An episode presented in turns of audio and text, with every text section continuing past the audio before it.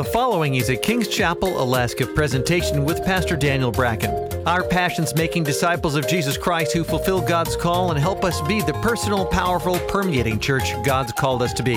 For more information, visit kcalaska.com or find us on Facebook. Here's Pastor Daniel.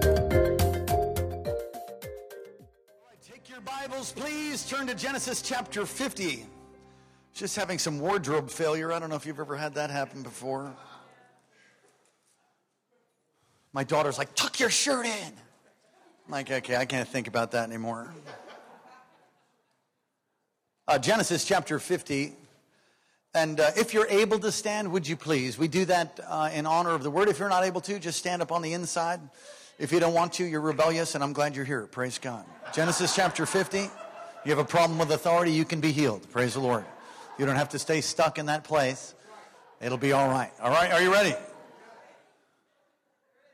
if you're sitting down with your arms folded and you're mad right now, yeah, I'm talking to you. Okay, Genesis chapter 50. we having fun yet?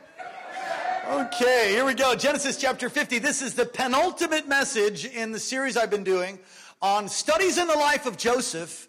Uh, penultimate meaning the second to last. It is the second to last message. Next week will be the last one in the series that's really touched and impacted my life, and I hope it has yours as well. Genesis chapter 50, starting in verse 4. Now, when the days of his mourning were past, Joseph spoke to the household of Pharaoh, saying, If now I found favor in your eyes, please speak in the hearing of Pharaoh, saying, quote, my father made me swear, saying, Behold, I'm dying. In my grave, which I dug for myself, is a land of Canaan. There you are to bury me. Now, therefore, please let me go up and bury my father, and I will come back to you. And Pharaoh said, Go up and bury your father as he made you swear. So then Joseph went up, this great multitude Go down to verse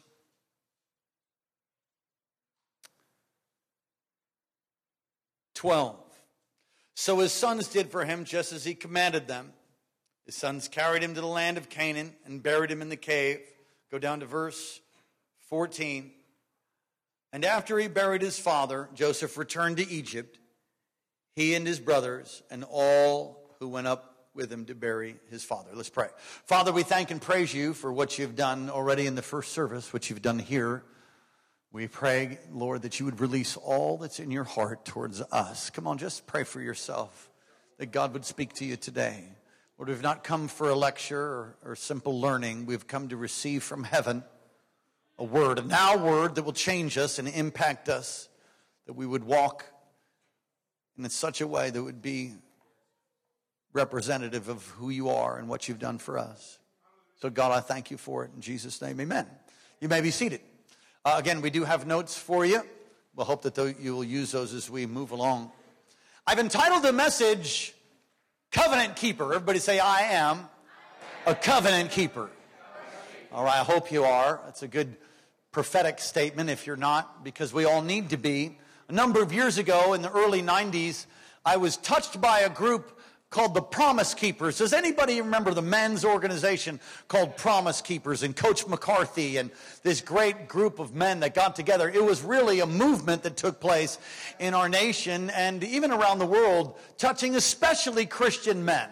And uh, when I was invited to a Promise Keepers event, I was pretty new in the Lord and believing God to, to get a few dollars together so I could fly to the island of Oahu to hear these speakers at a weekend event, and I was able to make it, and it changed my life. I got impacted by the love of God. I saw fathers and sons weeping on each other, and the Lord did a great work of healing in my life towards my father and just did something me as a man of God. And the Promise Keepers are, were an organization, they still might be around, but they were an organization that really challenged men to be men of their word, that challenged men to be men of covenant men of integrity, men that would stand in the face of a crooked and a depraved generation and hold out the word of truth and be men that really modeled what it is to be a Christian. I, I, I liked it because it took away the pansy sort of factor in churches. You know, men don't like pansy stuff most. And do you know what I mean by that? And sometimes, actually, I think what happened is men backed away from their walk with the Lord by and large, and women had to rise up and make a difference until the men began to wake up. And I believe there's still a waking up happening in men. And, and as a result, sometimes church is sort of sissified. But there's, there's a move of God that took place in the 90s, and even now, that, that, that real men can serve and love God and weep and cry and pray for the sick and, and resist the devil and see them flee. And, you know, you don't have to look all cute and doily and all that. But um, how many of you thankful for that? Great. That's like 15 people are thankful for that. Okay, good. How many of you like guns in church? Praise God. I do. Thank you, Jesus. As long as they're carried by God fearing believers. So, this group called the Promise Keepers really spread, and it taught men and, and women too to be men and women that keep their word. I want you to know who the original promise keeper is. The original promise keeper is God Almighty. Isaiah says he sends forth his word and it doesn't return void. God stands over his word and it doesn't return void. He will bring about everything, not one jot, not one tittle will be left undone until it's all done and over with and we stand in a place of, uh, of history where God is looking for people who will stand on God's word, people who will keep their word even as their bond and bring about and affect change. That brings us to this text.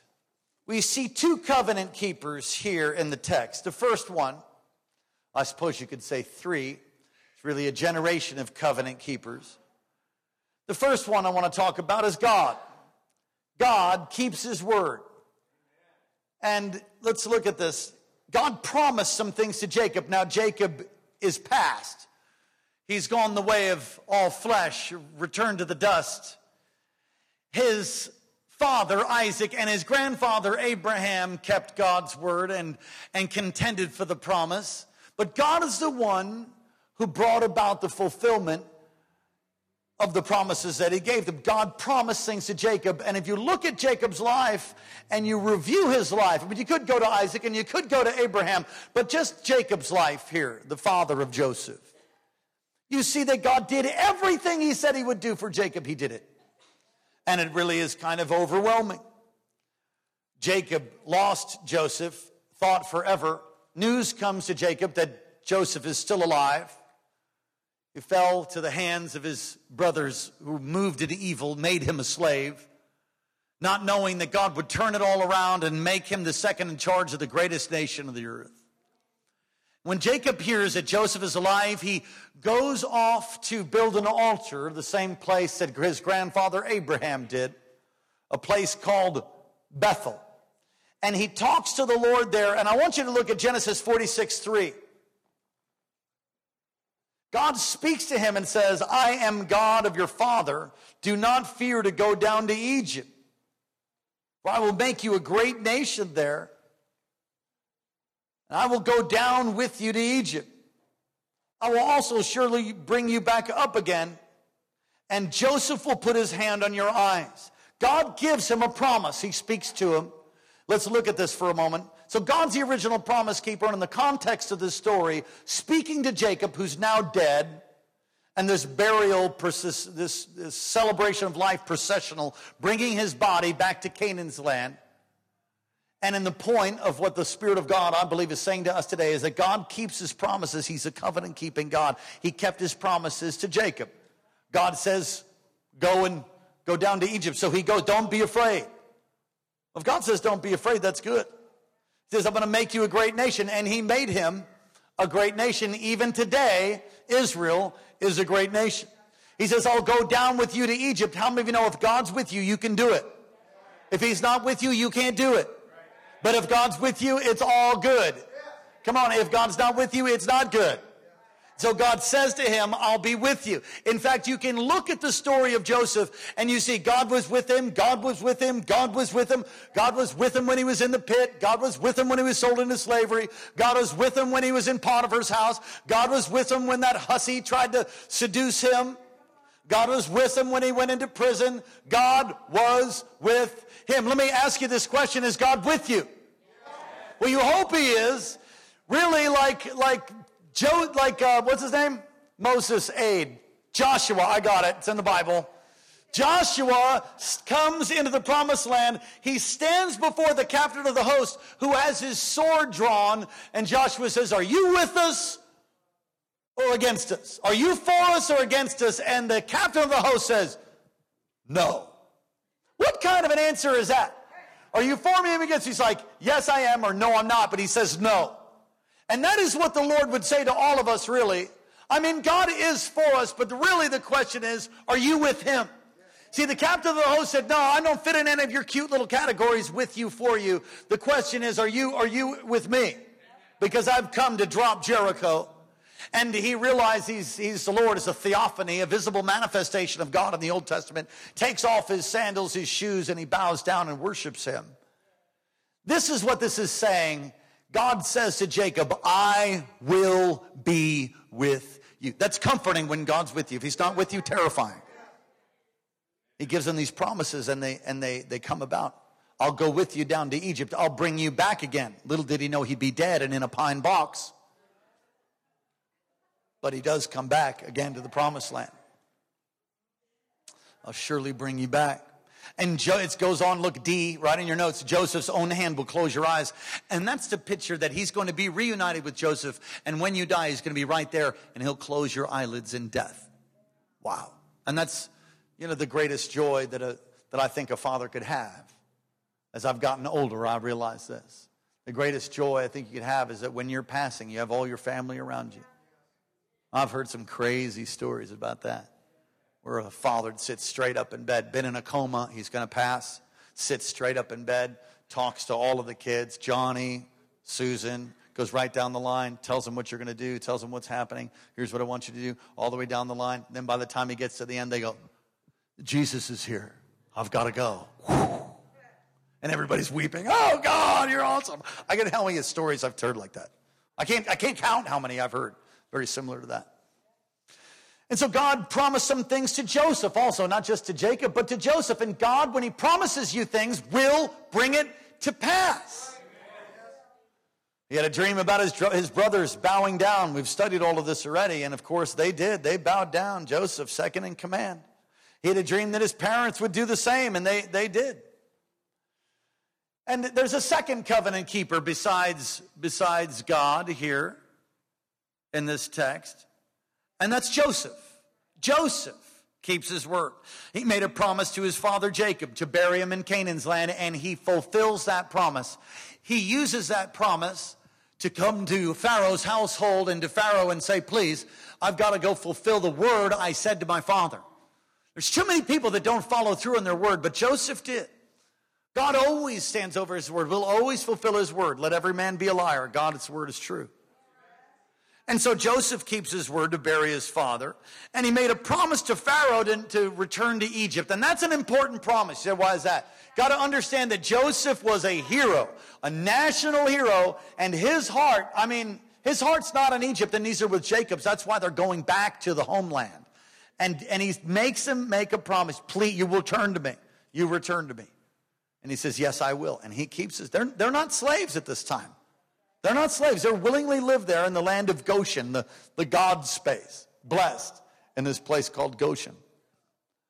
And so he says, Yeah, I'll return back. The superstar isn't going to stay in, the, in Canaan's land. He's going to return to Egypt.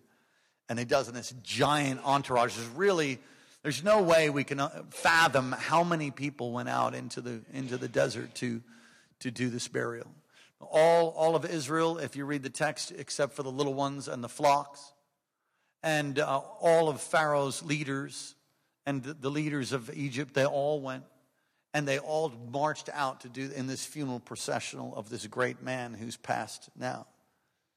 So I believe that God's speaking to us. Very first, first thing is this God's a covenant keeping God. God kept his word to Abraham, kept his word to Isaac, kept his word to Jacob.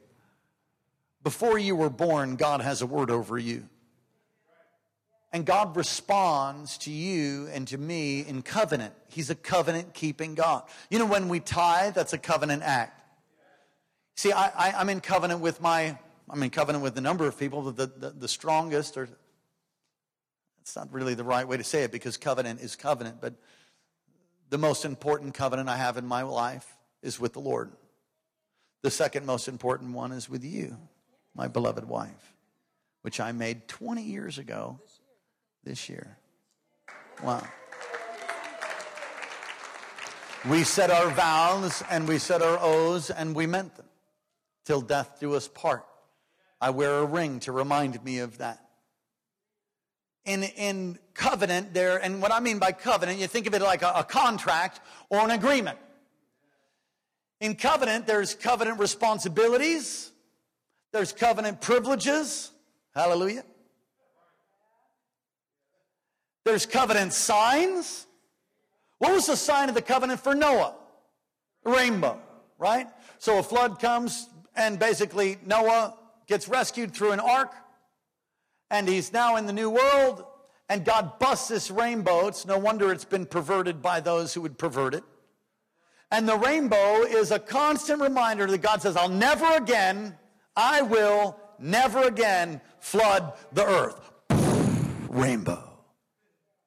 I'm going to set it on fire, but I'm never going to flood it. Okay, so that's what he says. He, he, makes a deal, and there's a covenant sign, and it's the rainbow. In covenants, there's the, the, the, the circumcision was a covenant of, anybody know? Abraham. Thank you. How many of you know what the covenant sign for, for Moses was? It's the Sabbath rest. What's the covenant sign for a believer? Well, there's, there's a couple of them. Baptism is one of them, being baptized in water. Communion, which we're going to take here in a little bit is a covenant sign.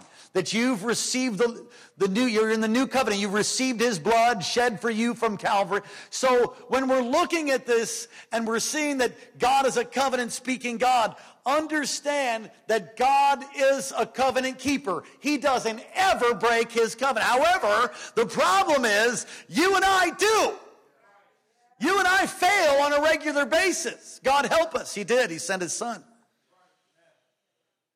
See, he's, he's a covenant keeping God. See, if you learn to keep a covenant, if you learn to keep your agreement with him, and you will walk in the blessings of God. And I can't tell you how many times I have seen people throw in the towel on God, quit. They, they, they, they don't hold up their end. They contend for something. You know, people are offended at God by what he does and what he doesn't do. And so there'll be a people that are offended that one person gets healed and they they have to continue to contend. That some new believer comes in and gets all their miracles and they've been contending for 10 years. What, what about me, God? It's like John the Baptist. John the Baptist sends two disciples to Jesus and, and the, he says to them, you know, ask him if he's the one. And so the two disciples go to Jesus and they say, Are you the one? John the Baptist. John wants to know if you're him. And Jesus answers them, and this is, I believe, it's in, it's in Mark's gospel. I'd have to go look. It's in there. It's in the Bible, New Testament.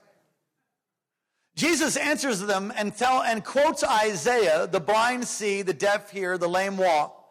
Quotes Isaiah. And then he says, Blessed are those who are not offended because of me. Go tell them that.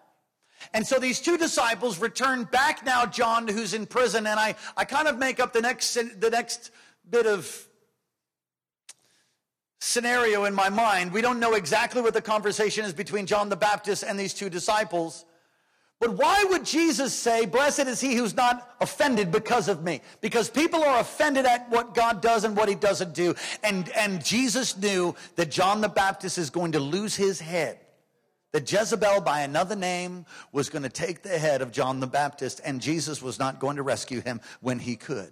And his disciples could have been greatly offended at, at their pastor's head being decapitated and he was saying, Blessed are those who not offend. Listen, you're not God, neither am I. You're the clay, he's the potter. Many people get bent, bowed up, and jacked up because God, God didn't do it for me. I went to church for at least six months and he didn't come through for me. I don't know who he thought.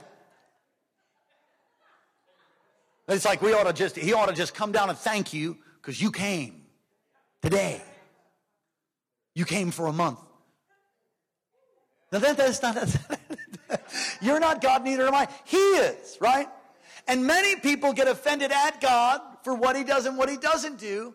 And I'm going to tell you something. He's God. You're not. We serve Him. And if you'll just stay faithful, if you'll just stay true, if you won't quit, because He alone has the words of eternal life, if you'll just set your face like a flint towards what He's called you to do, He will come through for you. He will bring you breakthrough. He'll raise the dead, heal the sick, set the captives free. He's God all by Himself. He doesn't need any help.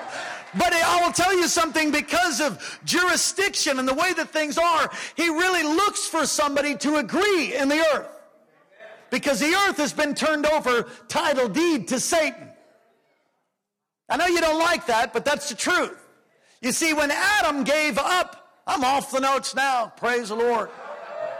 When Adam, when Adam capitulated, and he yielded and they ate the fruit wasn't necessarily an apple and in dying they surely died and they got the boot right out of the garden and death came in through the first adam. The title deed of the earth was given to satan that's why when Satan comes to Jesus, he says, bow down to me and I'll give you all the kingdoms for they have been given to me and I give them to whoever I wish, whoever I desire. Only bow down and worship me. That's what Satan's looking to worship. If you be the son of God, constantly questioning identity. He'll do the same thing to you. Oh, if God really loves you. Oh, if you're really a Christian. It's the same old stupid, nasty game. He's the ugly club-footed one. Oh, old, close oh, slew foot. And so when the, the last Adam, I don't even like calling him the second Adam because that like means like maybe is there a third? No, there's the last Adam and his name is Jesus and he came to die on a cross to fulfill all the regulations and the law, to die in your place. And broke, breaking every curse and every bondage, coming and, and, and manifest fully God, fully man, dying on a cross and rising again from the grave to defeat sin, hell, and death for those who believe. So when somebody's translated out of darkness because they believe in the Son, because they believe in Jesus, they're translated out of darkness into His kingdom. Although some of you don't realize it because you've not renewed this. You don't really understand what happened, so you still think that you're the old guy. But if in fact, if any man be in Christ, he's a new creation. The old is gone and the new is come, and you're not the old person. You might still think rotten, stinking thinking like the old person, but you've been translated out of darkness into the kingdom of God, into the kingdom of His Son in whom He loves.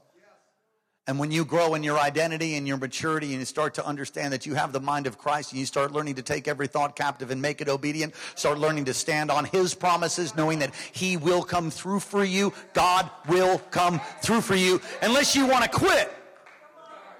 You see, as, as a people, we can unplug the Word of God or we can release His power. It's all up to you and it's all by faith.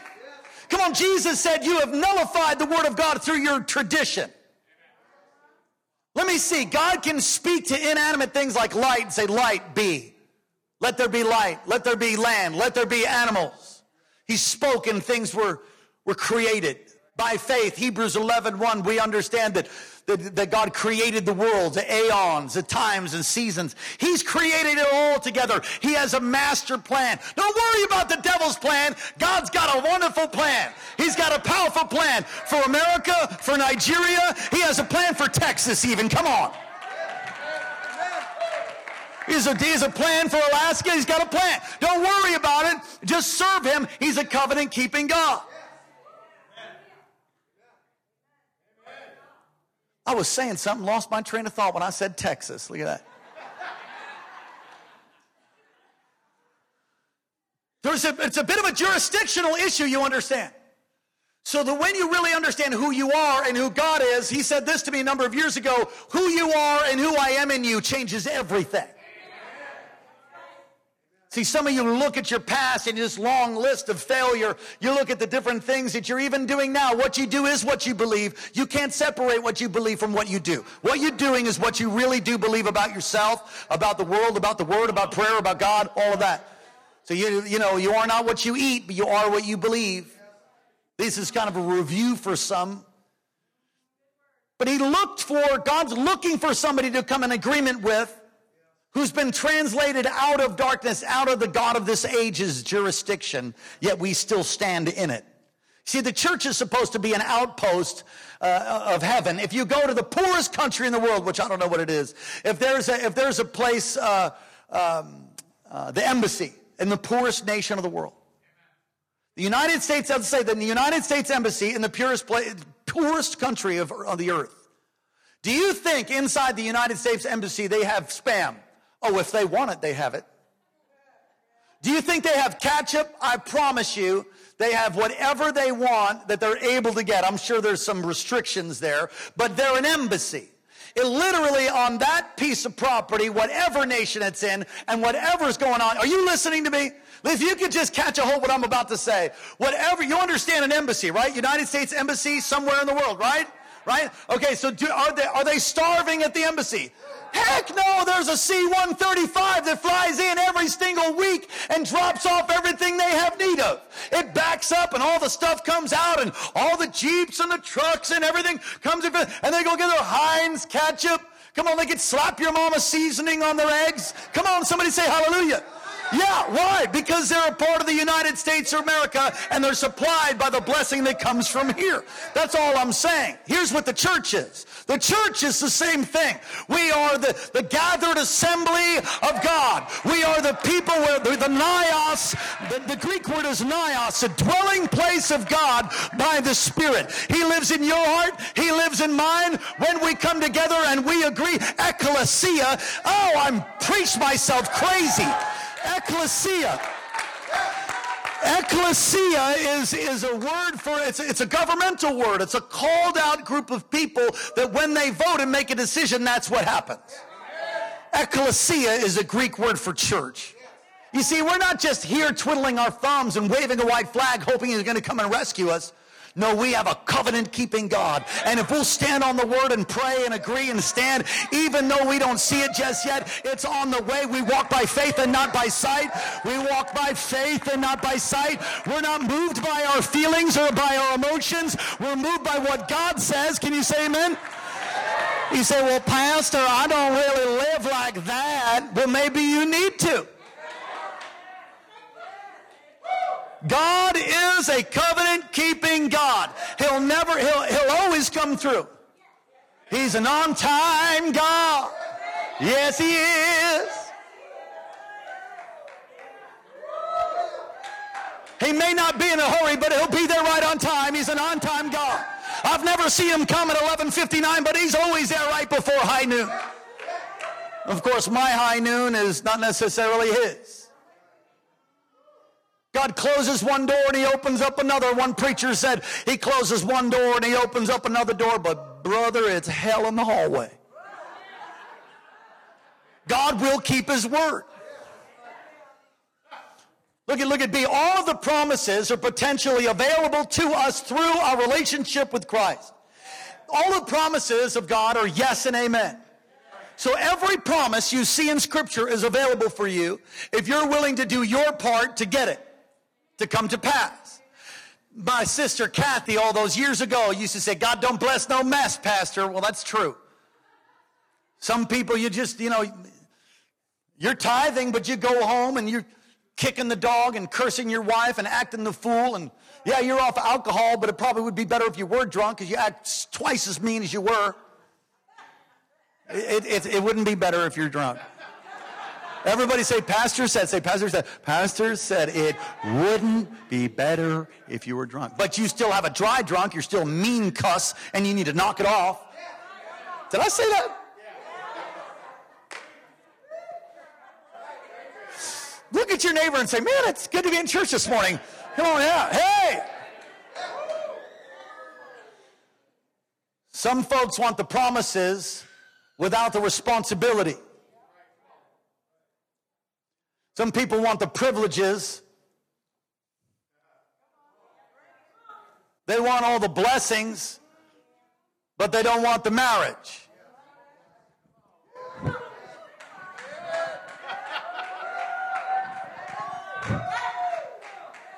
You want the, want the covenant privileges, but I, I, I don't want to be committed for the rest of my life. It's probably the same person that stayed in your seat with your arms folded. You need, you need deliverance. Said you need deliverance, you need healing. You can bellyache and get all offended at me, stay busted, disgusted, and toe up from the flow up and wonder where God is. God's right here speaking to you.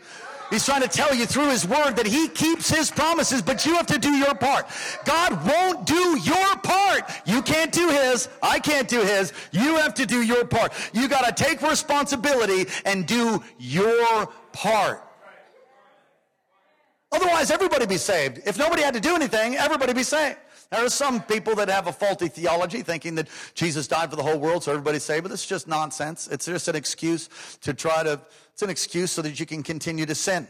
Let me just tell you that that hyper grace movement, watch it, those of you moving to lower 48, watch that down there. It's big everywhere. The hyper, it's big everywhere. It's not so big up here.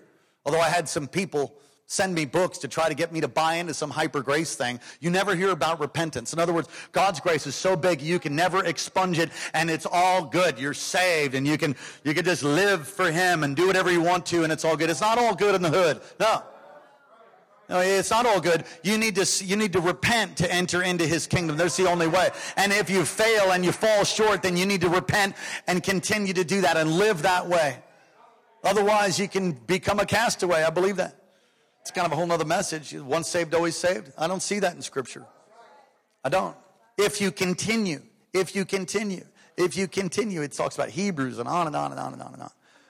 Another message, but I'll just say we're more aligned with Armenian, Arminianism than Calvinism in that area for those of you that are studied or interested in it. You can go look at it. The, the, the God, all of God's promises are ours through Jesus. Turn to Second Peter. Second Peter chapter 1. Hallelujah. Hallelujah. Hallelujah.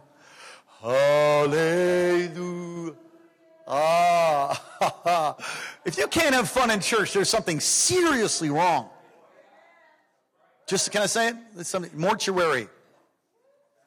Down the street. It's not here. I'm not going to wave no red, white flag and hope for being rescued. He's coming to rescue us, but we're going to walk in victory. Can you say amen?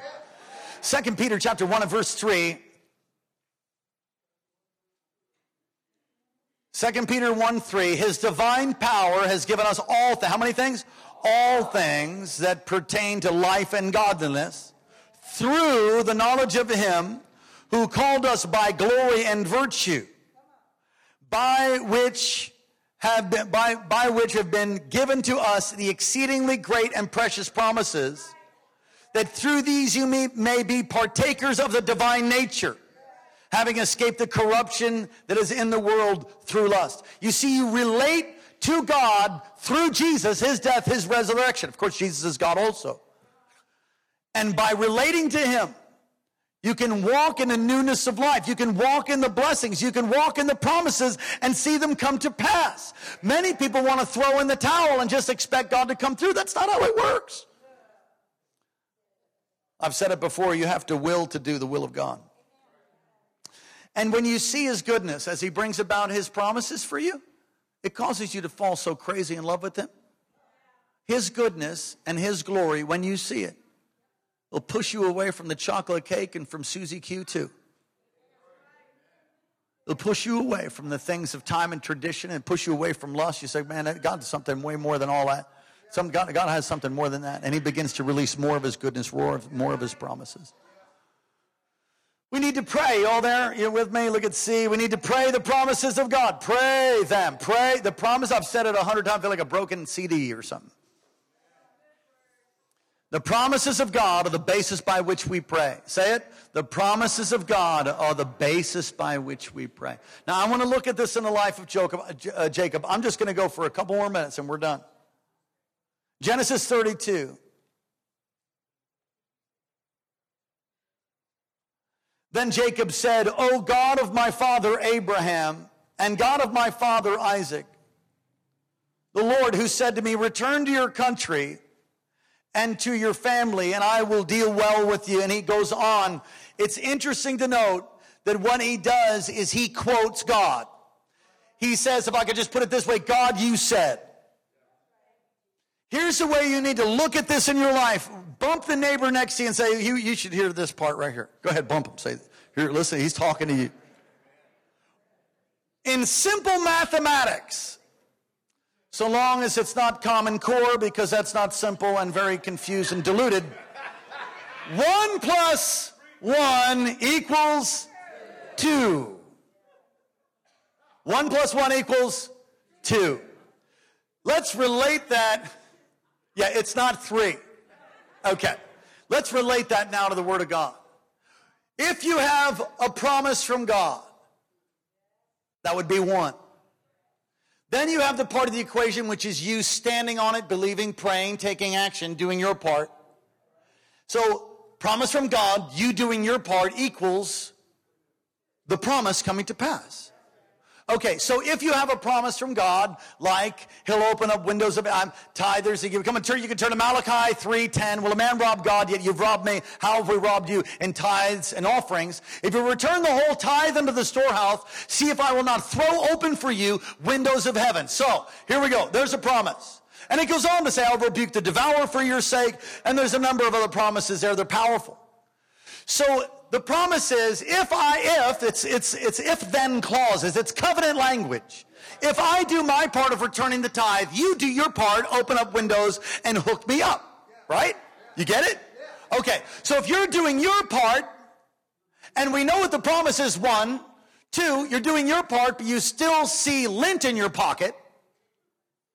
In other words, I'll open up windows of heaven, pour out such a blessing, not have room enough to receive it. You're doing your part, and you're praying and you're believing and you're tithing, and then you come up with zilch. Where's the windows of heaven? Then what you can actually do and what you should do at that point is examine your life. Do I have any sin? Am I doing anything that's hurting me? Do I have any attitudes? Is there, come on, if you don't treat your, your spouse well, men, it can hinder your effectiveness in your pro life. You ought to treat her like Jesus treated the church. Let's all repent. Lord help us. Right, so there's certain things that you can do or, and, or there's things you should do, things you shouldn't do, things you haven't done. You have to look at your life, ask the Holy Spirit, Lord, am I doing anything to jack the promise? Am I doing anything that's getting me the lint? It's getting me the zero. You said, return the tithe, open windows of heaven, I'm tithing, lint. That doesn't work. That's common core. Obey God, return the tithe, right? The promise of the tithe, you obey, windows of heaven, rebuking the devourer. Get it? Pick another promise. Healing. Pick healing. By your stripes, I'm healed. What's the promise? By the stripes on Jesus' back, I am healed right? In uh, Genesis chapter 15, I am the Lord your God that healeth thee. Present tense. That's not the past healer, although he's that too. And a future healer, he's also that. But he's present tense right now. I am the Lord your God who healeth thee. It's actually covenant language there. If you diligently obey, so on and so forth. I am the Lord your God. None of the diseases of Egypt. So we have a promise that he is our healer, right? So then if you see your part is to just receive that really and you still see sickness and disease, you get out your baseball bat and you beat the thing up one side and down the other and you stand on God's word till it comes to pass. And I have seen many people who understand the promises at a certain level, but they're not willing to do their militant part to see it come to pass. You have to, you have to do your part. And even that's by grace. Even a desire to do that is, is a gift from the Lord. I have a book here. Uh, my wife gave it to me, and um, it's a promise book. Anybody ever seen one of these? It's got it's got all these promises. How about, a, how about your mama have a promise box? You ever seen a promise box? Your grandmother have a promise box, and you'd be like, you know, go through and pick one for healing, or pick one for provision, or pick one. Those are great. One preacher said there's 8,000 promises. I heard another one say it's 7,500. Whatever, that's a lot. And they're the basis by which we pray. So when you get a promise, you pray it and you believe until it comes to pass. If it hasn't come to pass yet, you're not done praying and believing.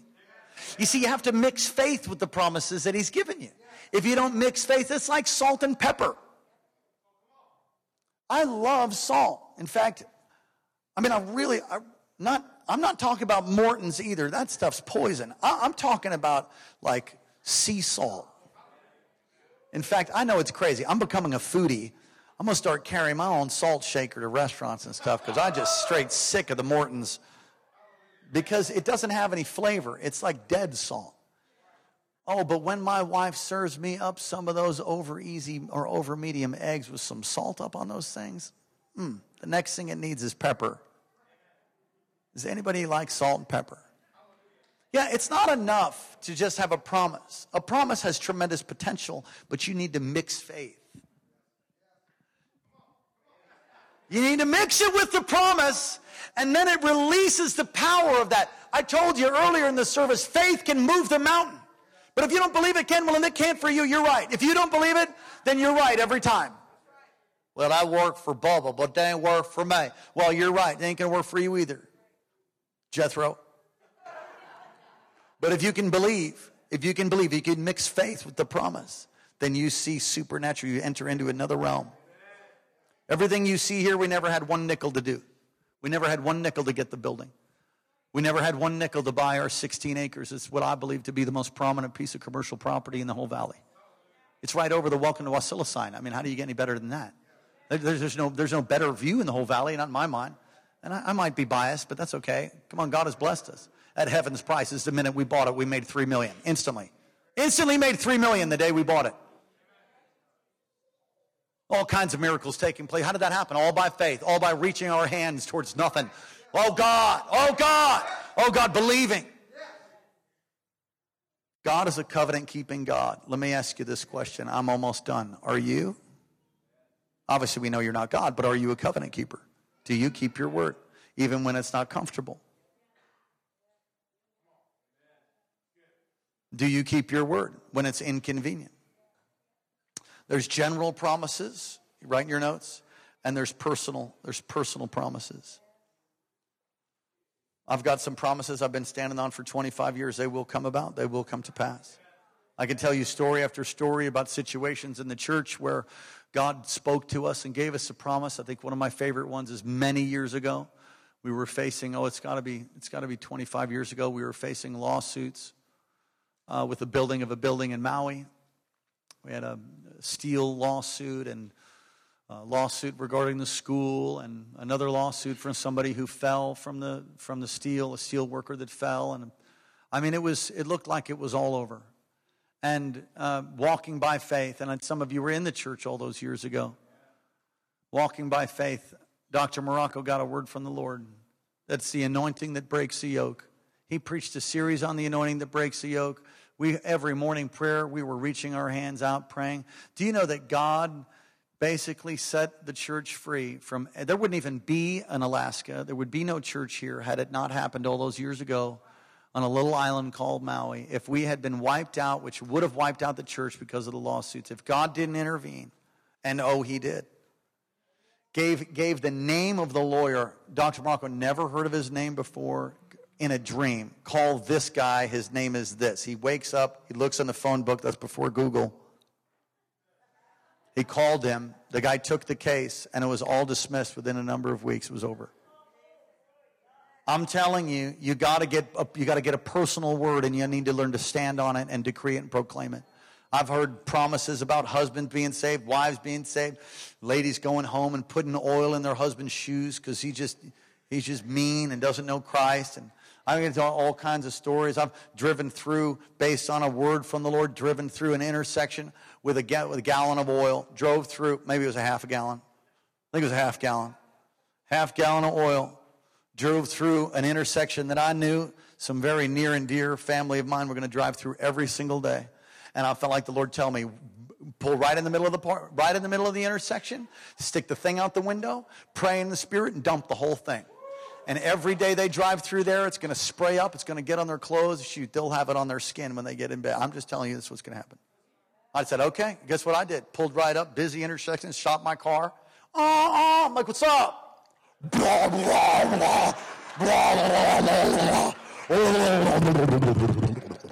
And it's like, it took off.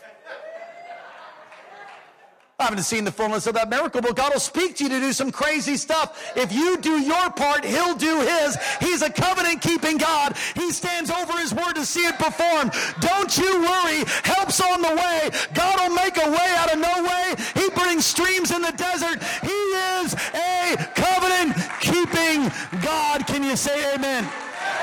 stand up on your feet all across this place. Where's my piano man? Come on, Minister Micah, hurry up. Lift your hands to heaven all across this place.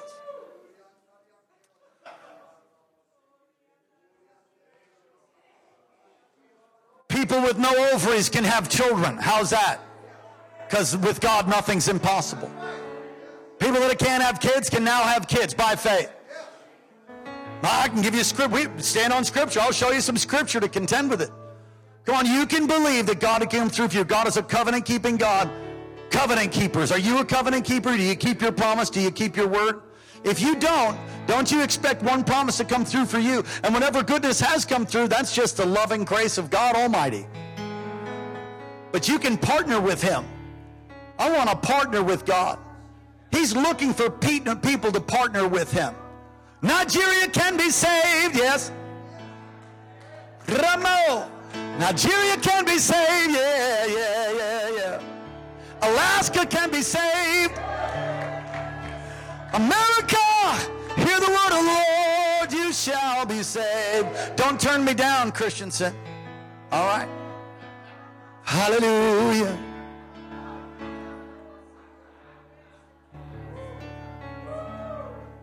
God before me, who can be against me?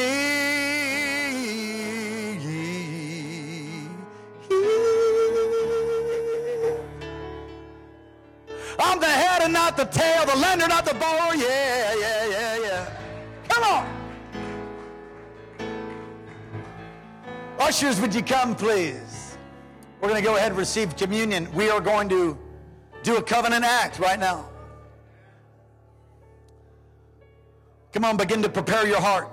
Ask God to show you the deep, ugly stuff you have in there so you can repent. You can get it out. Ask him, to, ask him to reveal to you, is there any place, Lord, where I failed you and didn't keep my end of the deal? Communion's coming. It's open communion. Anybody can, re- can receive communion. It's grape juice, so we don't stumble former alcoholics. It's a cracker right there. I don't know if it's gluten free or not, but maybe you could get healed. Amen. Praise God. Is it matzah? Is it gluten free? Matzah's gluten free. Oi. Come on, let's worship as you're being served. Oh, the blood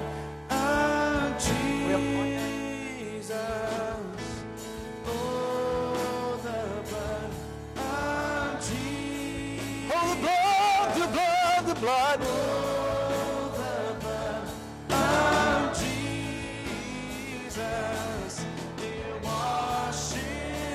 Sing with us. Oh, the blood, the blood, the blood.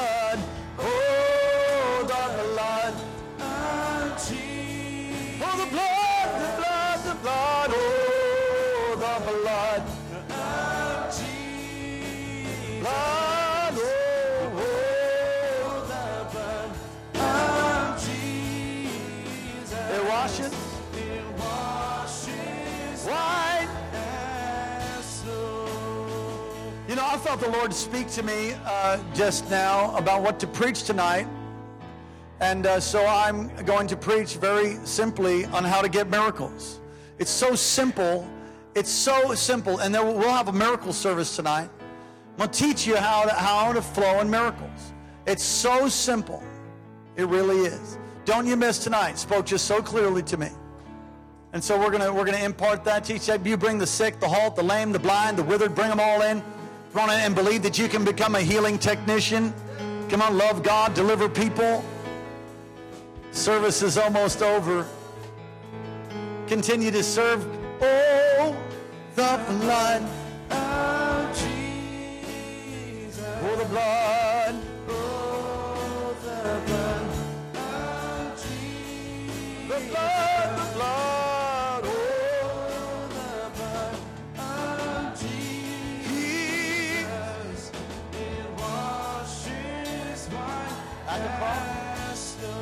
the cross, at the cross, at the cross, where I first saw the light and the burden of my heart rolled away.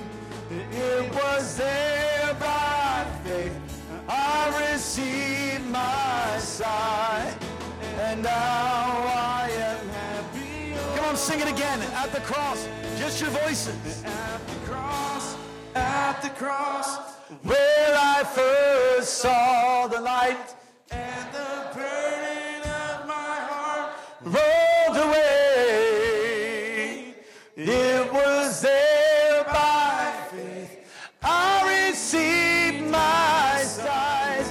And now I am happy all the day. On the night that Jesus was betrayed, he took the bread and he broke it in the same manner, likewise manner. He took the cup and he blessed it. He says, This is my body which is broken for you, the cup of the new covenant, my blood which is shed for you. He said, As often as you do this, do this in remembrance of me. So here's what we're doing it's a covenant act.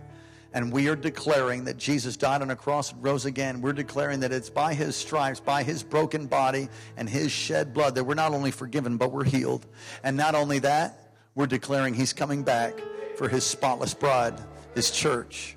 So examine your heart right now and repent. If you're not right with God, get right with him right now. If you never received Jesus as your Lord and Savior, don't wait another service. Don't wait another day.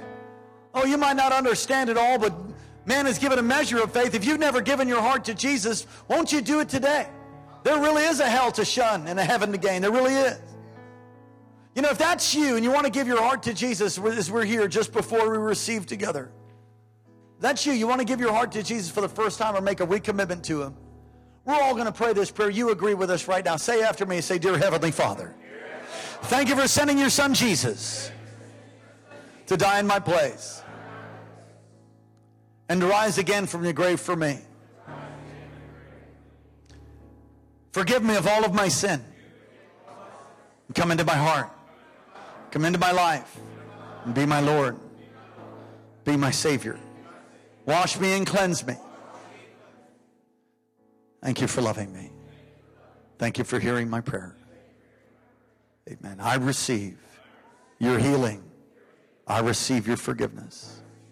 Because 1 John 1 9 says, If I confess my sins to you, you are faithful and just to forgive me of all unrighteousness. So that makes me righteous by your blood. I receive it now. Amen.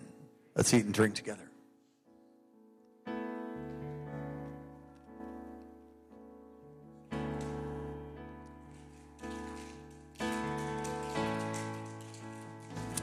Hallelujah. Would you be seated for a moment?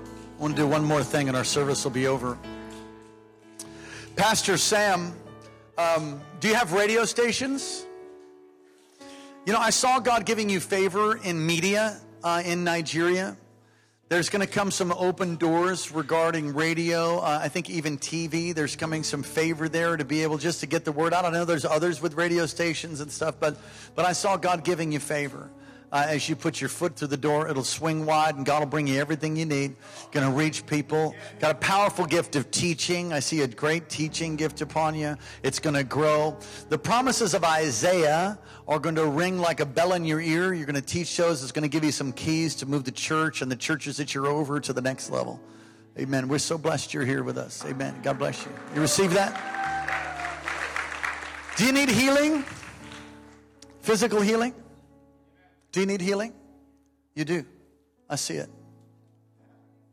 Right there, just right where you are. Lift your hands.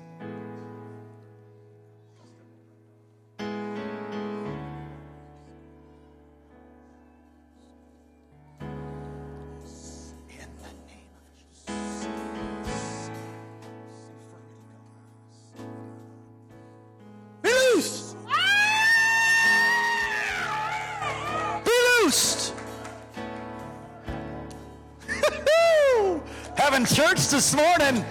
Come on, somebody say hallelujah. Be healed. It will not return, will not return, will not return. The cycle will, it ends today. It ends today. The cycle ends today. Healed and whole in the name of, help me, Jesus. Say again, healed and whole in the name of Jesus.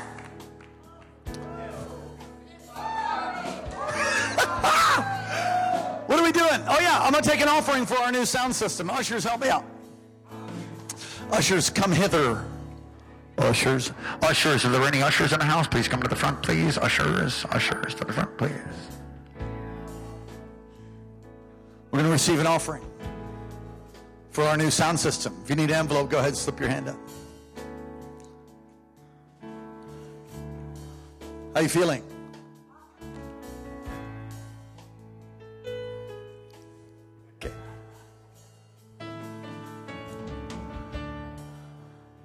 Need an envelope uh, to give, I need to raise uh, resources and finances for our. These are amazing. These are brand new, state of the art Bose speakers. We needed them. Some of you had blood running down the side of your head not long ago. Uh, you don't have to raise your hand. I know. You want, want to see something cool about these? How many know anything about PA systems? You know what you never want to do?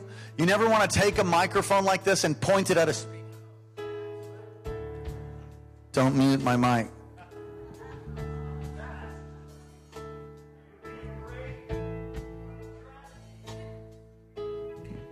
But with new technology, uh, people had their fingers in their ears. It would be a great tragedy in, in a normal PA system. It's directional.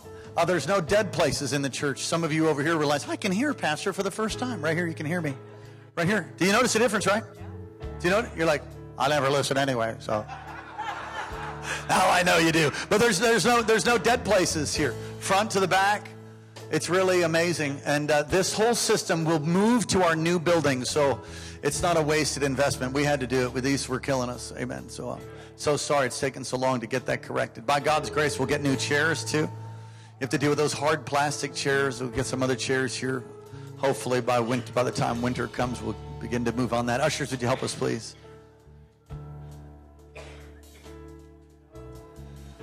Whole new board, digital, digital everything. It's worth about 35 grand, which is a lot of money. We got it for about 10. So that's a great thing. It's expensive, all of this stuff. So, all right, let's pray. Father, we thank you for your faithful, generous people. We thank you for this new sound system and for all those that gave in the first service and, and those that put it in and still need some tweaking. Thank you for our sound technician, those that helped serve. Thank you, Lord, for powerful worship and all that's going to happen in and through them. Lord, bless the gift and the giver now in Jesus' name. Amen. Ushers, go ahead.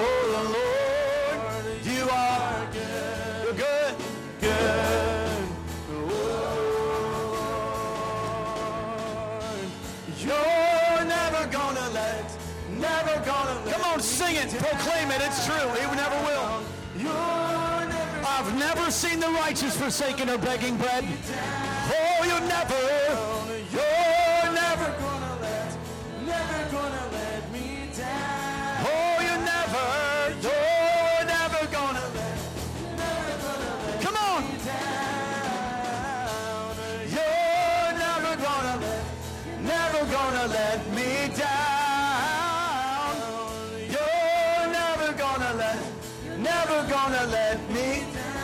You are good, good. Oh, Lord, you are good, good. Oh, Lord. Hallelujah. Let me bless you. Let's lift your hands to the Lord. Father, cause your face to shine upon us today. Lift up your countenance towards each and every one of us, our families, Lord, our, our church, our community, our nation. Lift up your countenance towards us. Be gracious to us. Keep us. And give us peace. In Jesus' name. One more thing. Amen. Someone say amen. One more thing. My dear friend Michael Gannon uh, jumped on an airplane and is flying up here to do a personal favor for me uh, in the framing of my. I have a, a little house project. It's not so little and uh, he's going to help me. So he's going to be preaching on Wednesday. We haven't really pushed or advertised that. Tremendous prophetic gift. You don't listen to my crazy friend Michael Gannon. He'll be here with us Wednesday night. We'll hope to see you tonight. Be teaching on miracles. We love you. God bless you. Have a great week. Praise God. Thanks for listening to Kings Chapel, Alaska, and Pastor Daniel Bracken.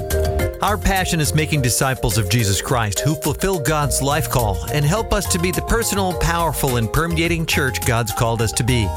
Get in touch with us anytime at 907 357 2065, 907 357 2065, or online at kcalaska.com, kcalaska.com. Friend us on Facebook and follow Pastor Daniel's tweets at Alaska Revival.